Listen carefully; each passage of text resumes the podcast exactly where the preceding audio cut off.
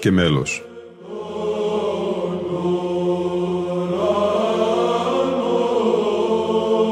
Προσεγγίσεις στη μυσταγωγία της ψαλτικής τέχνης.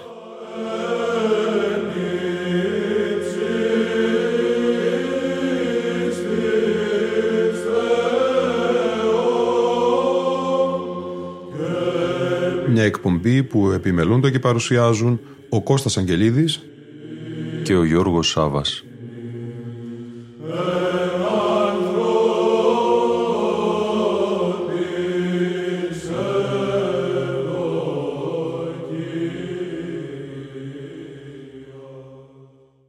Αγαπητοί φίλοι ακροατές και φίλες ακροάτριες, δύο εκπομπές αφιερωμένες στην εκφωνητική απαγγελία αλλά και εν γέννη στον τρόπο της ανάγνωσης των ιερών κειμένων, τον λόγα ειδικό, το κλητόν, το παραλογάδι.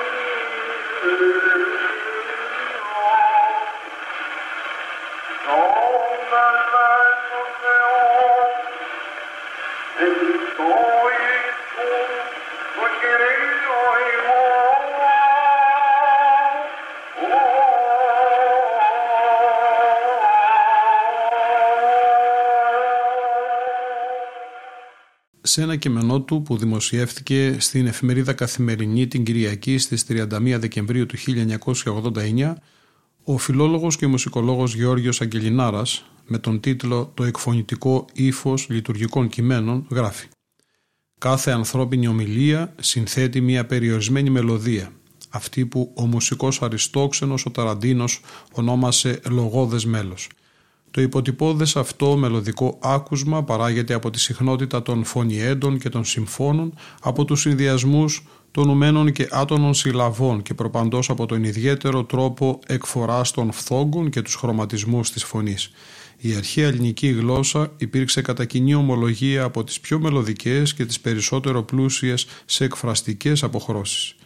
Με την κατάργηση της διδασκαλίας των αρχαίων ελληνικών κειμένων από το πρωτότυπο, οι μαθητές των γυμνασίων μας δεν μπορούν να χαρούν τα τελειότερα έργα της ελληνικής γραμματείας και πολύ περισσότερο δεν είναι σε θέση να κατανοήσουν την εξέλιξη και τη συνέχεια της ελληνικής γλώσσας του σημαντικότερου φορέα του πολιτισμού μας. Όλα τα λειτουργικά κείμενα, όχι μόνο τα ποιητικά αλλά και τα πεζά, διακρίνονται για τη γλαφυρότητα και τον εσωτερικό ρυθμό που διευκολύνει αφάνταστα την απομνημόνευση.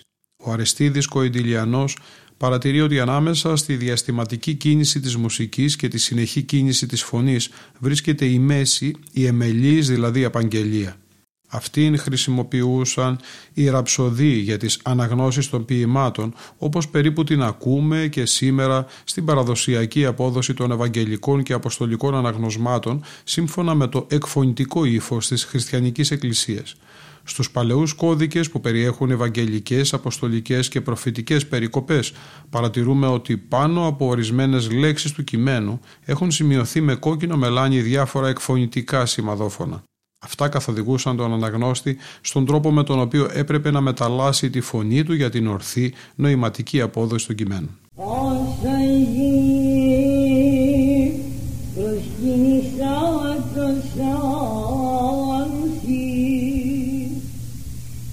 their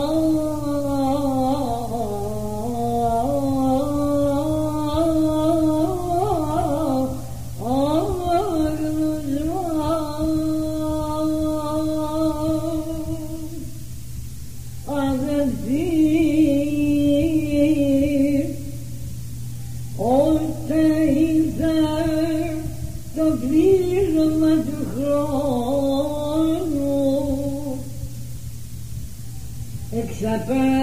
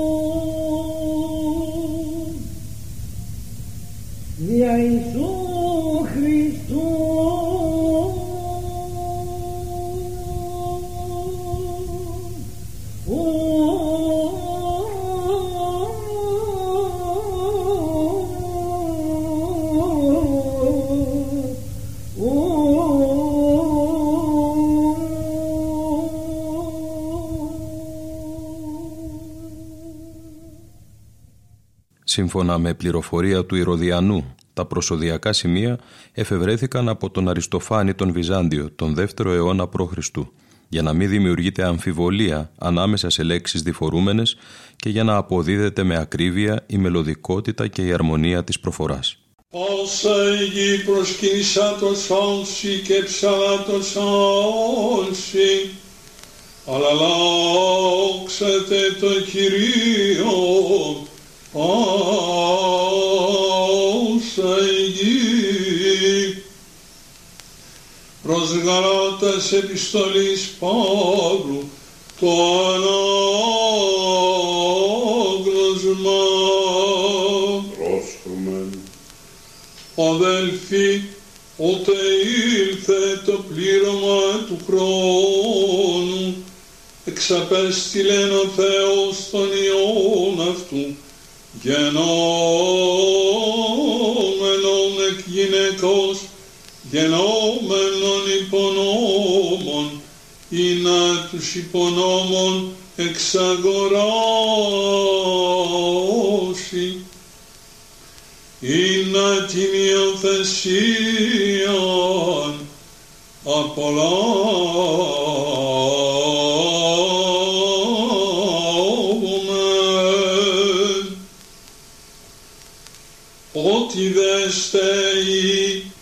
εξαπέστειλεν ο Θεός το πνεύμα του Υιού αυτού εις τας καρδίας ημών κράζων αβάου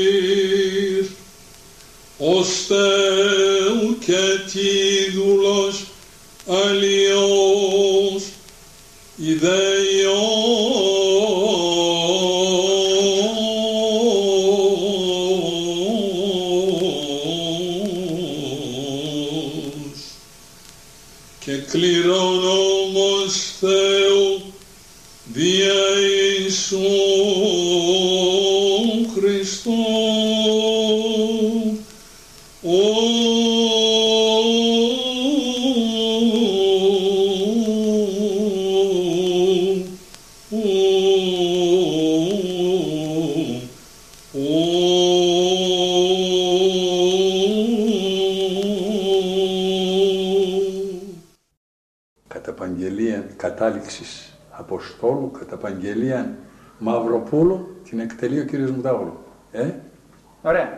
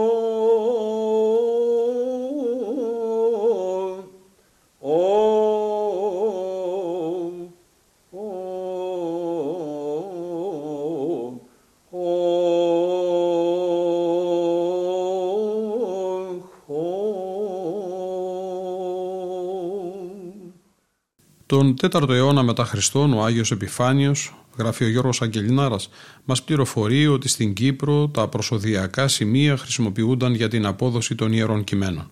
Από την Κύπρο η γραφή αυτή διαδόθηκε στην Αλεξάνδρεια. Ο Μέγας Αθανάσιος δίδαξε το ψαλτήριο στον αναγνώστη του με τη βοήθεια των προσωδιακών σημείων έτσι ώστε να ακούγονται περισσότερο οι λέξεις και λιγότερο η μελωδία. Αργότερα ο διάκονος Ευθάλιος το 462 επέγραψε τα σημαδόφωνα αυτά στις πράξεις και τις επιστολές των Αποστόλων. Στα προσωδιακά σημεία ο Ιωάννης ο Χρυσόστομος πρόσθεσε και μερικά άλλα λογαειδικά, δηλαδή σημαδόφωνα που δηλώνουν τους κυματισμούς της μελωδικής απαγγελίας. Προκείμενον του Αποστόλου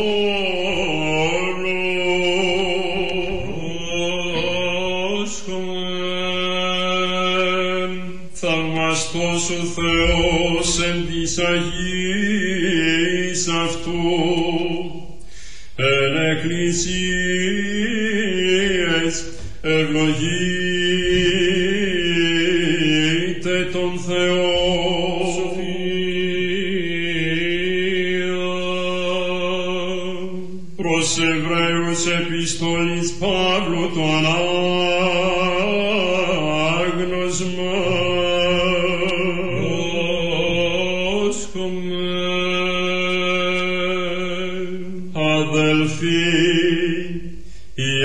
Άγιοι πάντες διαπίστεως κατηγορήσαν το βασιλείας,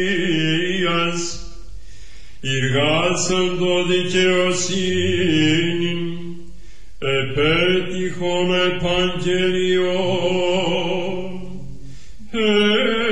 έφραξαν στόματα λεόντων,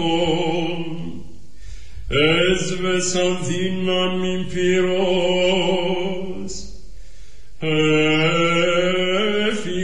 soma damacheras, en dinamos visa postenis,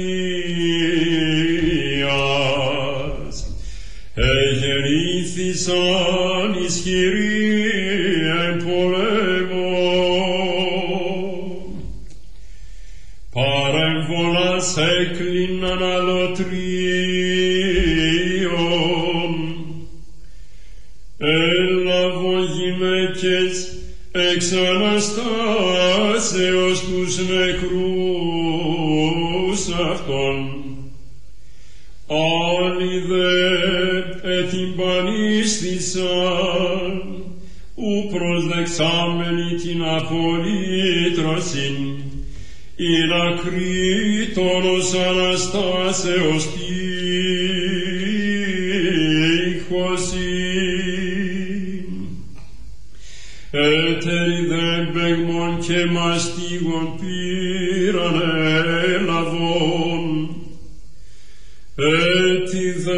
δεσμών και φυλακής,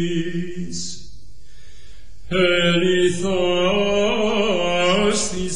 επρίστησαν, επειράστησαν, εν φόνο μαχαίρας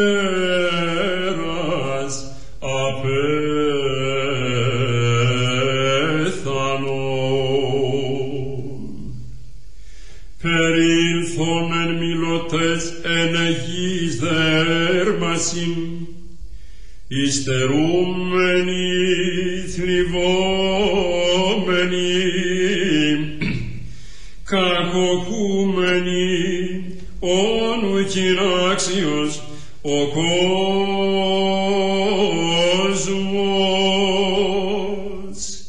εν ερημίες πλανόμενοι και όρεση και σπηλαίης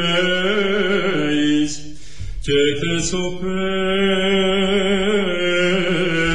της γης. Και ούτι πάντες μαρτυρηθέντες δια της πίστεως, ούτε κομίσαντο την επαγγελίαν του Θεού περίμων, κρίτων τι προβλεψαμένου, ή να μη χωρίσιμο, τελειωθώσει.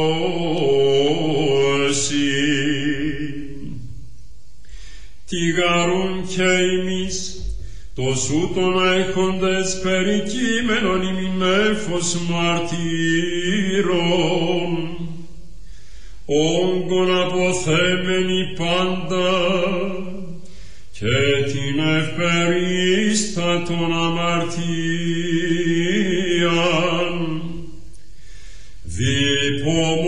διπομονής τρέχομαι των προκείμενων ημιν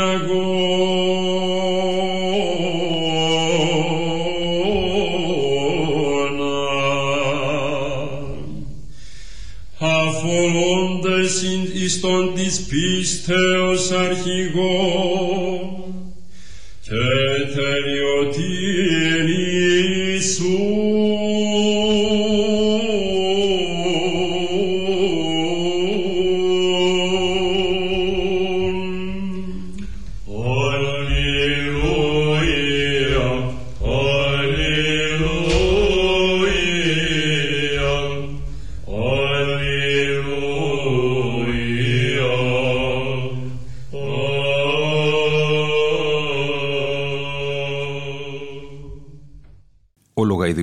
τρόπος αποδόσεως των γραφικών αναγνωσμάτων διαδόθηκε σε όλη την χριστιανοσύνη και αποτέλεσε το εκφωνητικό ύφος των λειτουργικών κειμένων. Οι τυπικές διατάξεις της Εκκλησίας δεν παραλείπουν να σημειώνουν τον τρόπο με τον οποίο πρέπει να ψάλλονται οι διάφοροι ύμνοι. Άλλοι απαγγέλλονται μελός, άλλοι ψαλμοδούνται αργός και μεταμέλους, άλλοι αποδίδονται γεγονία και άλλοι πραεία τη φωνή. Γέννητο Κύριε,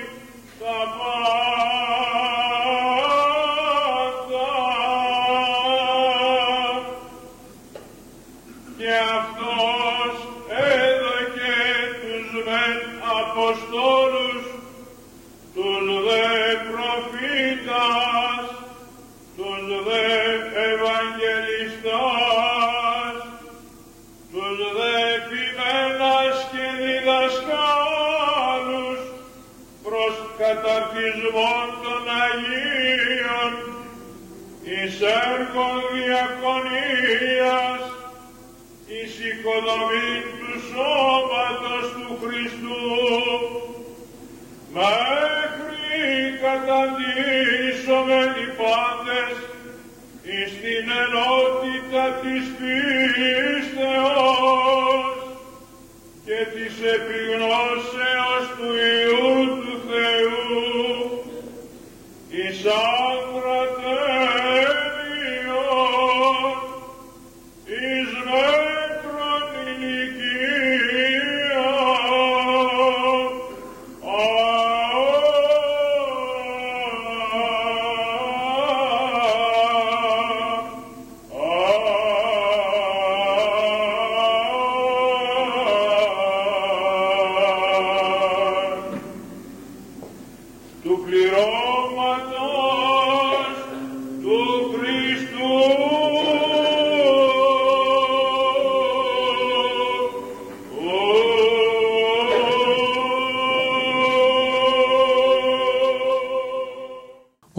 ψαλμοί λέγονται χήμα και μερικά τροπάρια ψάλλονται κατά το ύφος του Ευαγγελίου.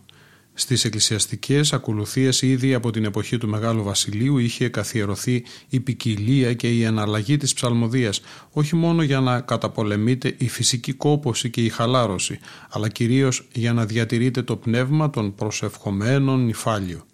Από τις αρχές του αιώνα μας, ορισμένοι κληρικοί άρχισαν να διαβάζουν τις Ευαγγελικές περικοπές χήμα με τον ισχυρισμό ότι με την απλή ανάγνωση ο Ευαγγελικός λόγος γίνεται κατανοητός από το εκκλησίασμα. Ευλογημένος ο ερχόμενος εν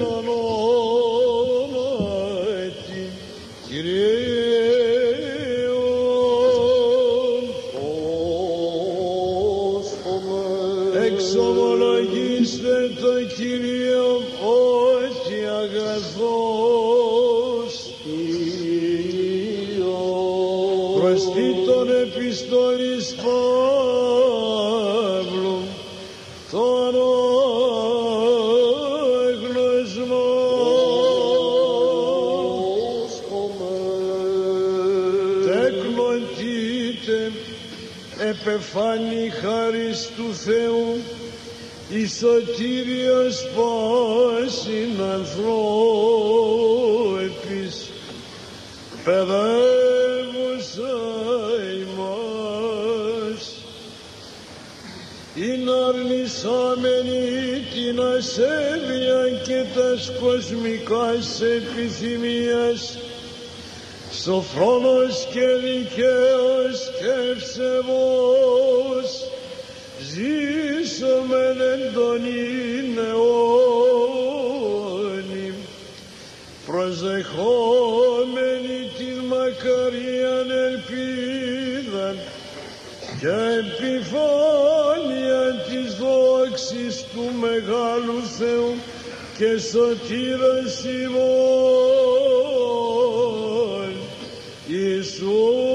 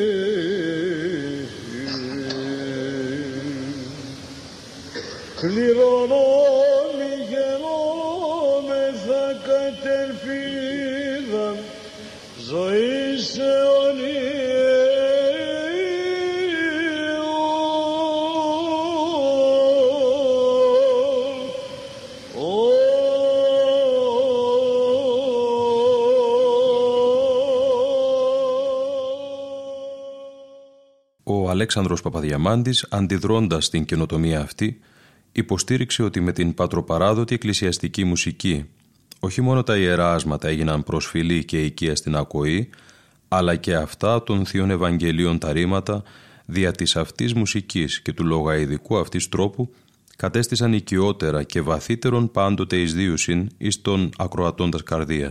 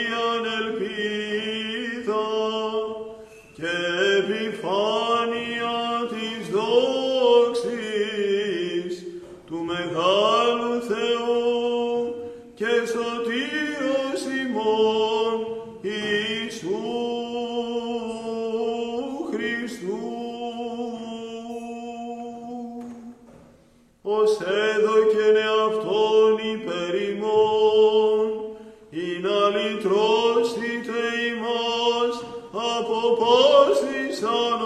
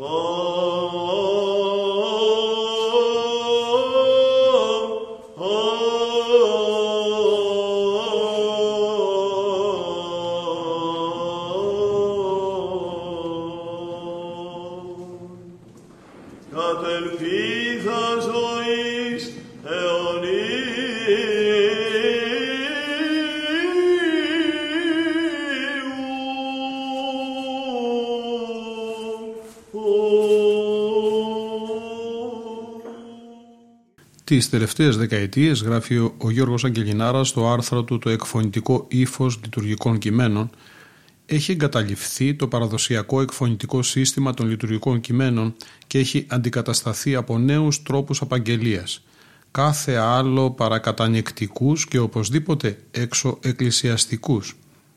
Αντί οι εκφωνήσεις να γίνονται πάνω σε ένα σταθερό φθόγκο της μεσότητας ή της αντιφωνίας, χρησιμοποιούνται στις αναγνώσεις ολόκληρες μουσικές κλίμακες σε διαφόρους ήχους και καταλήξεις σχηνοτενείς με εξεζητημένους μελωδικούς με άνδρους. Η αισθηματική απαγγελία μεταβάλλει πολλές φορές τα χαρμόσυνα και νικητήρια λειτουργικά κείμενα σε ακούσματα θρηνητικά και καταθλιπτικά ενώ ο χαρακτήρας της εκκλησιαστικής μελουργίας είναι θριαμβευτικός και χαρμόσυνος. Σε όλους τους ύμνους τονίζεται η βεβαιότητα της Αναστάσεως και η ελπίδα της σωτηρίας. Ευλογημένος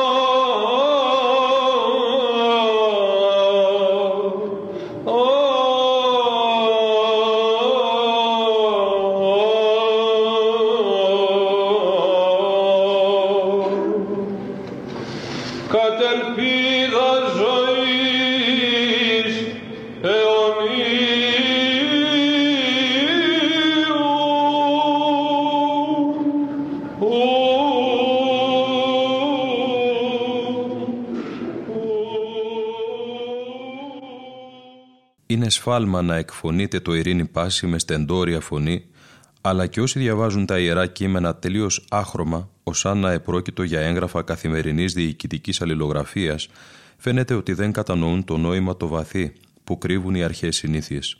Αποτελεί κοινή διαπίστωση ότι τα γραφικά αναγνώσματα κακοποιούνται πολύ συχνά από φωνές άχρωμες, βραχνές και τραχές, με άρθρωση ελαττωματική, δίσκαμπτη και παράτονη. Η βυζαντινή μουσική προϋποθέτει όχι μόνο φωνή καθαρή και μεταλλική, με άρθρωση τέλεια, με φυσική ευστροφία και πλούσιες χρωματικές εναλλαγές, αλλά και ύφος σεμνό και εκκλησιαστικό. Είναι ανάγκη να συνειδητοποιηθεί από όλους ότι οι ακολουθίες της Εκκλησίας πρέπει να τελούνται με σοβαρότητα, ιεροπρέπεια και κατάνοιξη. Οι εξεζητημένοι λαριγγισμοί και οι επίπλαστοι φωνητικοί γλυκασμοί νοθεύουν επικίνδυνα την ορθόδοξη λειτουργική παράδοση. Οι κληρικοί που έχουν το χάρισμα της καλυφωνία και είναι γνώστες της βυζαντινής μουσικής, ας έχουν υπόψη τους ότι τα μουσικά και φωνητικά τους προσόντα δεν πρόκειται να εκτιμηθούν με εκφωνήσεις σε κλίμακα μινόρε ή σε ήχους χρωματικούς. Υπάρχουν άλλες ευκαιρίες και μάλιστα πολλές όπου μπορούν να αξιοποιήσουν τις μουσικές τους επιδόσεις, συμβάλλοντας αποφασιστικά στην εφταξία και στην ευπρέπεια.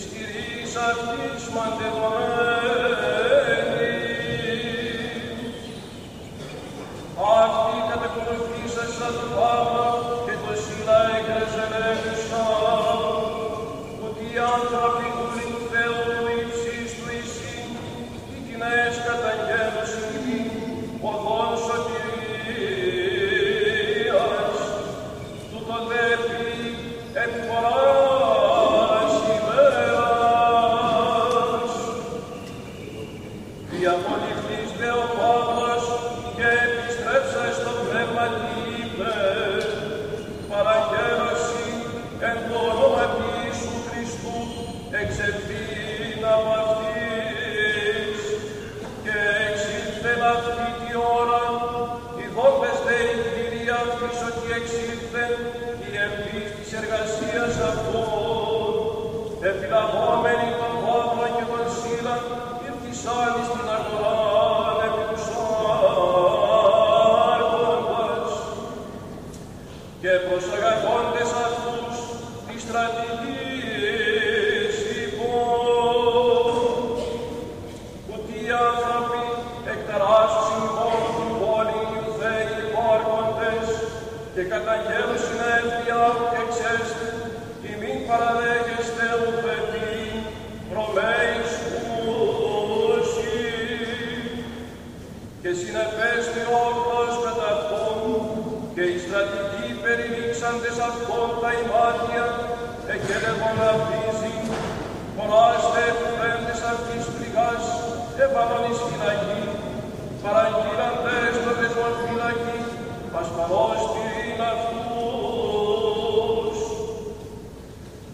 Παραγγελία διάχνη ρηφός, έβαλε να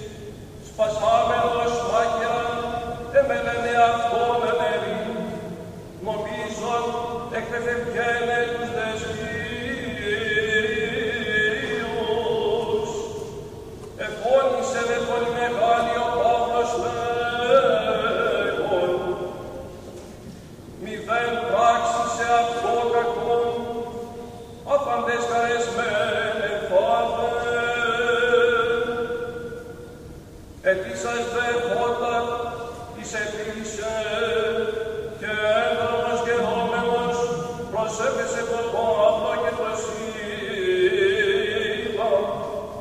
και το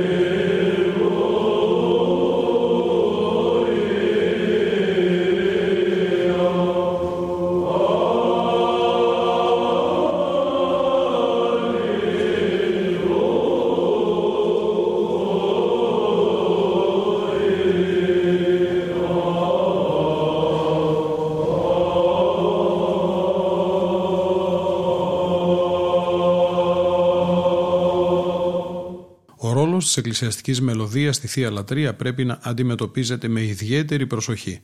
Καμιά λειτουργική τέχνη δεν μπορεί να γίνεται αυτός σκοπός και πολύ περισσότερο δεν μπορεί να γίνεται αφορμή για ατομική προβολή και διάκριση. Η βυζαντινή μουσική έλεγε ο Άγιος των ελληνικών γραμμάτων είναι πράγμα τόσο αυρών που για να την αισθανθούμε και να την εκτιμήσουμε θα πρέπει να έχουμε ή απλότητα ή λεπτότητα. Δυστυχώς την απλότητα την έχουμε χάσει προπολού χωρίς να μπορέσουμε να φτάσουμε σε κάποιο ικανοποιητικό βαθμό λεπτότητας.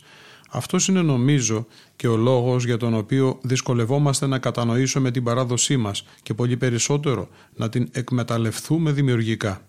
Οι προσπάθειες που καταβάλλονται από συλλογικά όργανα και μεμονωμένα άτομα προς την κατεύθυνση αυτή αποτελούν πολύτιμη συμβολή για τη διατήρηση μεγάλης αξίας πνευματικών και καλλιτεχνικών επιτευγμάτων της Ορθοδοξίας και του Ελληνισμού. Στη σημερινή πρώτη εκπομπή μας, αφιερωματική στην εκφωνητική απαγγελία, ακούστηκαν κατά σειράν ο Ιάκωβος Ναυπλιώτης, άρχον πρωτοψάλτης της Μεγάλης του Χριστού Εκκλησίας, ο μαθητής του, Στυλιανός Τσολακίδης, πρωτοκανονάρχος του Πανσέπτου Πατριαρχικού Ναού στο Φανάρι, ο Κωνσταντινοπολίτης, πρωτοψάλτης Αλέξανδρος Μουτάογλου, ο μοναχός Ακάκιος της ψαλτικής και αγιογραφικής αγιορητικής αδελφότητας των Δανιηλαίων, ο άρχον πρωτοψάλτης της Αγιωτάτης Αρχιεπισκοπής Κωνσταντινούπολεως Ιωάννης Οφρονιάδης, ο μοναχός Φιλόθεος Δοχιαρίτης, ο άρχον διδάσκαλος του Αποστόλου της Μεγάλης του Χριστού Εκκλησίας Δημήτριος Νεραντζής και ο πρωτοψάλτης Παναγιώτης Κουτράς. Η εκπομπή μας θα ολοκληρωθεί με το αποστολικό ανάγνωσμα της εορτής του Ευαγγελισμού από την Πανήγυρη της Μονής Βατοπεδίου του 2008. Προηγείται, σύμφωνα με την παλαιά τυπική τάξη, το προκείμενο σε ήχο τρίτο και ακολουθεί το αλληλοάριο σε ήχο δεύτερο. Την αποστολική περικοπή απαγγέλει εμελώς ο μοναχός Ιωσή Βατοπεδινός. Ψάλουν οι πατέρες της Μονής Βατοπεδίου. Ήταν η εκπομπή Λόγος και Μέλος που επιμελούνται και παρουσιάζουν ο Κώστας Αγγελίδης και ο Γιώργος Σάβας. Στον ήχο ήταν σήμερα μαζί μας η Λίνα Φονταρά.